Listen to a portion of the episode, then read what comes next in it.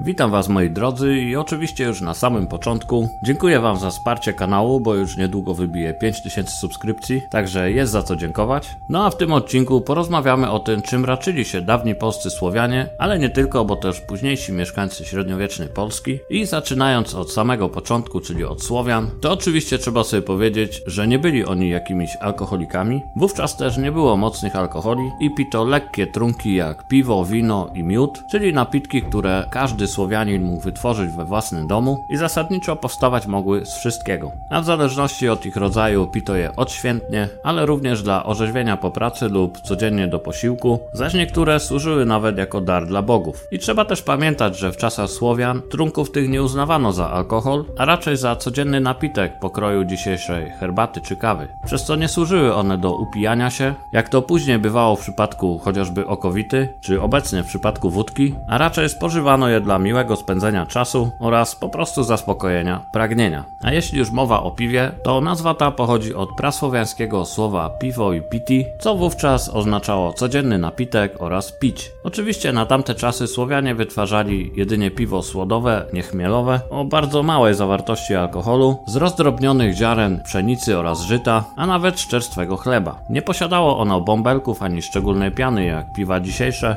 było mętne, mało smaczne i jeszcze mniej zachęcające. Dlatego do polepszenia smaku do takiego piwa dodawano różne zioła, przyprawy, a nawet miód i inne ulepszacze smaku, które Słowianie mieli akurat pod ręką. Co oczywiście zależne było jedynie od pory roku oraz plonów, jakie zebrali. Zaś samych piw było kilka rodzajów, między innymi piwo codzienne, pite chociażby do posiłków, piwo na specjalne okazje, gdzie jak sama nazwa mówi zapewne pito je podczas jakichś uroczystości, jak choćby święta czy śluby. Kolejnym piwem było piwo postrzyżynowe, z pewnością najsłabsze, bo spożywane było przez młodzieńca wchodzącego w wiek dorosły, co wiązało się również z nadaniem mu ostatecznego imienia. I ostatnim, czwartym piwem było piwo wojów, prawdopodobnie najmocniejsze, dodające siły i animuszu w walce. Oczywiście każde z tych piw było zaprawiane odpowiednimi ziołami i przyprawami, takimi jak dziurawiec, czarnuszka, krwawnik, bylica, jagoda jałowca, do tego bluszczyk, kurdybanek, a nawet sfermentowane liście rozmaitych drzew i kwiatów.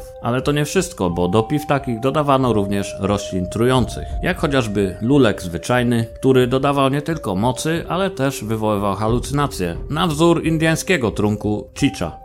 I zapewne to właśnie ten rodzaj piwa używany był przez słowiańskich wojów, a nawet kapłanów. I oczywiście nie istnieją obecnie tamtejsze przepisy na owe trunki, bo wiedza ta przechodziła wówczas z pokolenia na pokolenie ustnie. No ale nie tylko piwem Słowianie żyli, bo jak wiadomo mieli oni również handlowe kontakty nie tylko z Nordami z północy, ale też z mieszkańcami krajów dalekiego Bizancjum, czyli z kupcami z Afryki Północnej, Włoch, Grecji i wielu innych egzotycznych krajów. Zatem do Słowian docierały również tamtejsze wina owocowe, nierzadko też bardzo luksusowe, głównie powstające w procesie fermentacji winogron. I oczywiście wśród Słowian na taki darytas mogły pozwolić sobie jedynie osoby z wyższych warstw społecznych, ale dla sprytnego nic trudnego i z czasem Słowianie mniej majętni zaczęli wytwarzać własne wina. Oczywiście nie z winogron, bo na tamte czasy, z racji położenia geograficznego i klimatu, niewielu miało do niego dostęp, więc zwykli Słowianie po prostu używali regionalnych zamienników winogron, takich jak śliwki, jabłka, porzeczki, jagody oraz maliny, a nawet soki niektórych drzew, jak oskoła z brzozy. Jeśli już mowa o winie, to oczywiście w tym odcinku nie może zabraknąć miodu pitnego bo stanowił on dla Słowian trunek o ogromnym, niemal świętym znaczeniu i miód, a właściwie słowiański medos, nie był trunkiem codziennym jak piwo, czy o wiele późniejsze wino owocowe, ale był to napój tradycyjny oraz leczniczy, o niewielkiej zawartości alkoholu, choć większej od wcześniej wymienionego piwa. Miód u Słowian traktowany był ze szczególną czcią, przede wszystkim jako ofiara dla bogów, zatem głównie był on trunkiem ofiarnym. I ten zachodzący w procesie fermentacji miodu trunek był ze Słowianami od zarania dziejów, szczególnie przy różnego rodzaju najważniejszych świętach i kluczowych uroczystościach. Oczywiście, gdy dla danej społeczności w danym okresie czasu był on dostępny, a jeśli nie, to ostatecznie zastępowano go odpowiednim piwem.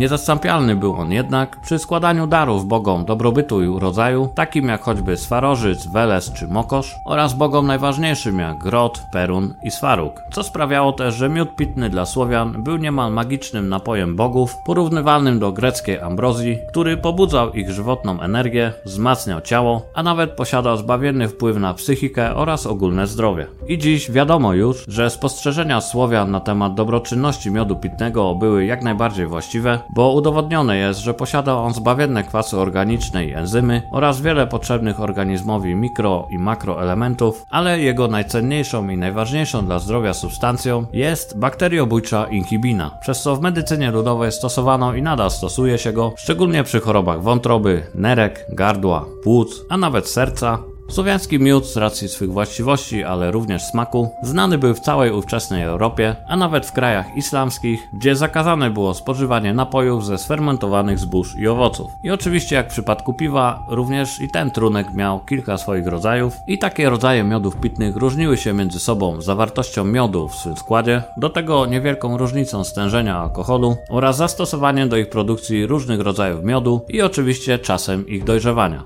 Bo do produkcji miodu nie używano jedynie miodów nektarowych z kwiatów polnych, ale też miodów znacznie szlachetniejszych, jak chociażby spadziowe, pozyskiwane przez pszczoły z soków drzew. Do tego w użyciu były miody z kwiatów drzew takich jak lipa oraz najzdrowsze zwane ziołomiodami, które zwykle powstawały z aronii, pokrzywy, tymianku, a nawet gryki. Poza tym miód pitny, jeśli nie na początku, to na pewno z czasem, różnił się też wcześniej wspomnianą zawartością miodu w swoim składzie, co przekładało się na jego smak, czyli m.in. słodycz oraz zawartość alkoholu. I tutaj miodem pitnym o największej zawartości miodu i zasłodzeniu był i jest półtorak, gdzie to na 1 litr miodu przypada pół litra wody, co sprawia, że jest on najszlachetniejszym z miodów pitnych, a jego zawartość alkoholu wynosi od 14 do 18%.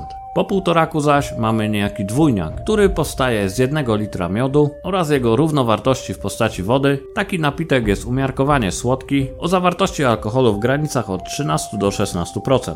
Z kolei miodem pitnym o średniej słodkości jest trójniak. W jego składzie na 2 litry wody przypada 1 litr miodu, co w przypadku 15 litrów miodu pitnego daje nam 10 litrów wody na 5 litrów miodu. I idąc dalej, po trójniaku jest oczywiście czwórniak, czyli 1 litr miodu na na 3 litry wody, co zasadniczo sprawia, że jego miodowy posmak jest niemal niewyczuwalny, zaś jego potencjał alkoholowy wynosi od 9 do 12%.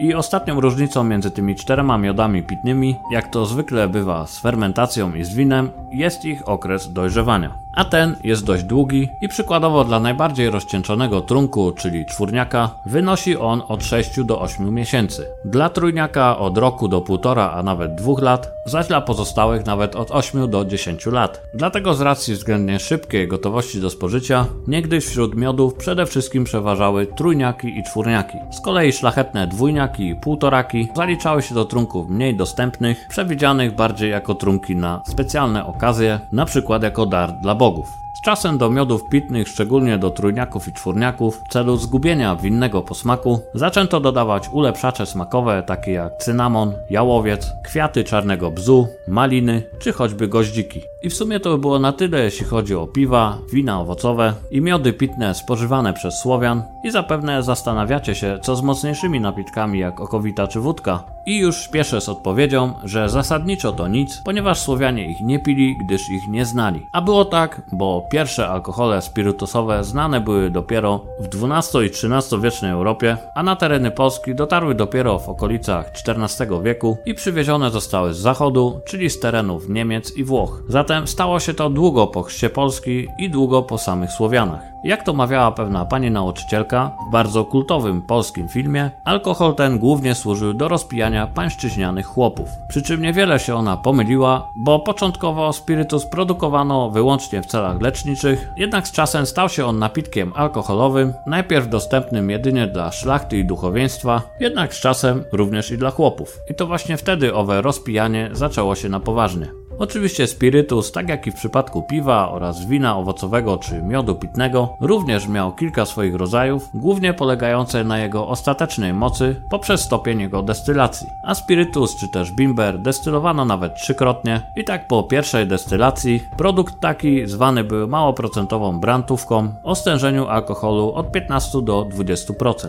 Po drugiej z kolei destylacji spirytus taki stawał się szumówką o zawartości alkoholu od 20 do 35% i ostatecznie po trzeciej destylacji powstawała najwyżej ceniona okowita o mocy nawet od 70 do 80%. Natomiast po późniejszym rozcieńczeniu wysokoprocentowej okowity z wodą powstawała czysta wódka czy też gorzałka o mocy alkoholowej od 35 do 40%. Zaletą tego trunku była oczywiście jego moc oraz trwałość i rzecz jasna w porównaniu z piwem oraz miodem pitnym czy winem owocowym był to znacznie krótszy czas jego powstawania.